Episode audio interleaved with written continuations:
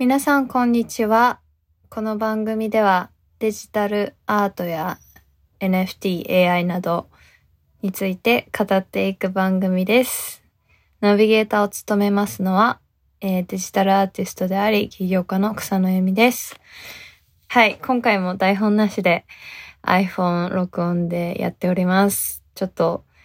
あの、軌道に乗ってきたら、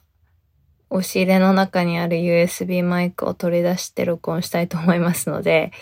どうか軌道に乗らせてください。それまではちょっと破裂音とかちょっと聞きづらいかもしれないんですけど、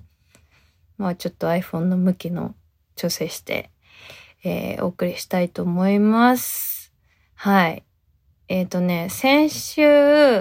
プルーフオブ X っていう代官山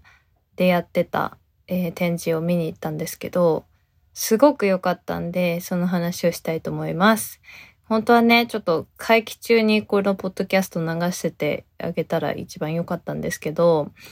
まあなんかその展示の感想っていうこともあるし、まあブロックチェーンとアートのあり方とか、いろいろ考えたことがあるので、その話をしようかなと思います。いや、プルーフオブ X は、あの、マッサージマガジンっていう、まあ NFT だっの、と、なんかまあ現代アートの関係性について、まあ一番よく分析されている正野祐介さんっていう方が書いてる、えーマガジンがあって、まあその正野祐介さんと、あと、あの、新野美さんっていう、えーまああの、暴露町でデジタルアーティストのギャラリーをやってる、まあ本人もメディアアーティストの方が、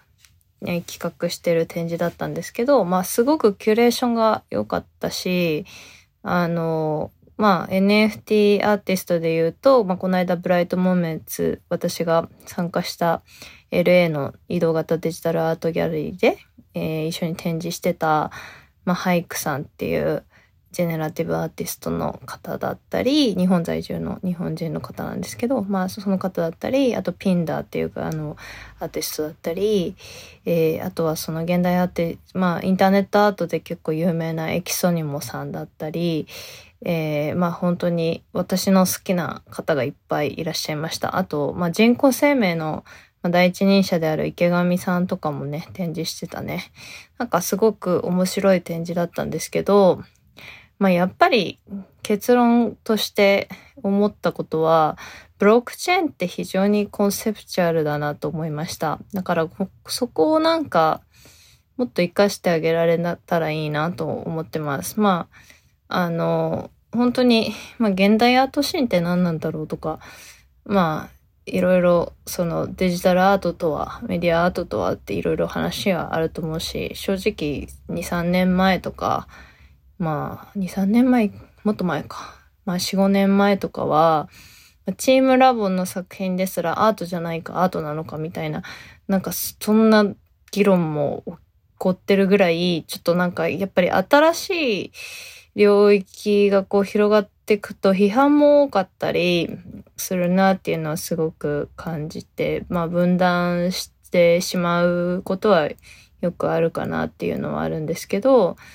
ただブロックチェーンの概念自体が本当になんだろう、その生きた証を刻むっていうとこだったり、まあジェネラティブもやっぱり毎回毎回その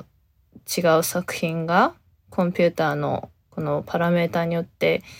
全然違うものが出てくる。で、その中で、まあ、自分の自己表現みたいなのことを、えー向き合っていくかみたいな話って非常になんかコンセプチュアルにする、あの、コンセプチュアルに違いがあるなと思うので、なんかもっとすごい現代アートの人とかに、えー挑戦してもらいたいなと心から思いました。やっぱりね、私個人の感覚、私は全然あの、まあアーティストとして名乗ってやってはいますけど、あの、美大出てるわけじゃないし、まあまあとはいえ東京芸大で、まあ、4年ぐらい教えたりしてるんですけど、まあそんな、まあ、まあでもね、芸大出てなかったり、まあ美大出てないとね、アウトサイダーアーティストみたいに言われる世界なんですよ。だからまあ、あの、まあ非常に難しいところではあるんですけど、まあそんなまあ、見方からすれば、まあ邪道に思われるようなところもあるなと思いつつも、えー、まあ、そうね。なんか、私としては、アートっていうものは、まあ、定義を拡張して進化していく、えー、そんな要素が、そんな性質、まあ、私としては、アートっていうものは、まあ、定義を拡張してこそのアートだと思っていて、まあ、そういう性質がもともと備わってます。で、その定義を拡張した時に様々な議論が巻き起こり、えー、批判が生まれたり、まあなんかその、批評が生まれて、こう言論がこう盛り上がっていく。なんかそういったものがアートだと思ってるので、なんかこれはアートかアートじゃないかっていう問題じゃないなと私は思ってます。じゃあどうしたらこう、よりアートを良くすることができるかなって思った時に、やっぱりその、あの、まあもちろんそのジェネラティブアートとかさ、やっぱりさ、このコードが美しいとかさ、これを一つのライブラリだけで表現するのがめちゃくちゃいいんだよとか、やっぱブロックチェーンにこう刻まれるロマンがあるよねっていうさ、そういう、まあ、美的感覚って、なかなかその、非エンジニアの人とかに伝わりづらかったりとかするので、それをなんかこう、神話として、こう伝えていく作業が非常に重要かなというふうに感じてます。なんか、そうだね。なんか、そこがこううまく言語化されて、え、なんかこれすごくロマンチックじゃない？すごくこれって、なんかここに、こういう肉付けしたら面白いんじゃない？って思ってくれるようななんかアーティストだったり、言論空間を構築してる人がこう興味持ってくれたらすごくいいなっていうふうに思いましたね。で、やっぱ NFT、やっぱり前回のポッドキャストでもお話ししたけど、本当にな、なんか、すごく、うん、多角的に考えていかないと定義しづらいものだと思うんですね。だから、プルーフ・オブ・ X っていうタイトル、展示のタイトルもすごいかっこいいなと思って、あの、X の証明、証明、何を証明してるんだっていうね。なんか非常にコンセプチュアルだよね。だから、この自分がさ、今度死んだ後、このブロックチェーンに何が残っていくんだろうか。で、これは、この今後、AI アートとかもさ、結局いろんなモデルがこう分散して存在してて、そのモデル自体がこう無限にアートを生成してったりとか、そのモデル同士がこう、こう会話し合ってさ、あの、人間が介在しない作品が世の中に溢れる時代が来ると思うんですね。もう本当にゴミだらけになる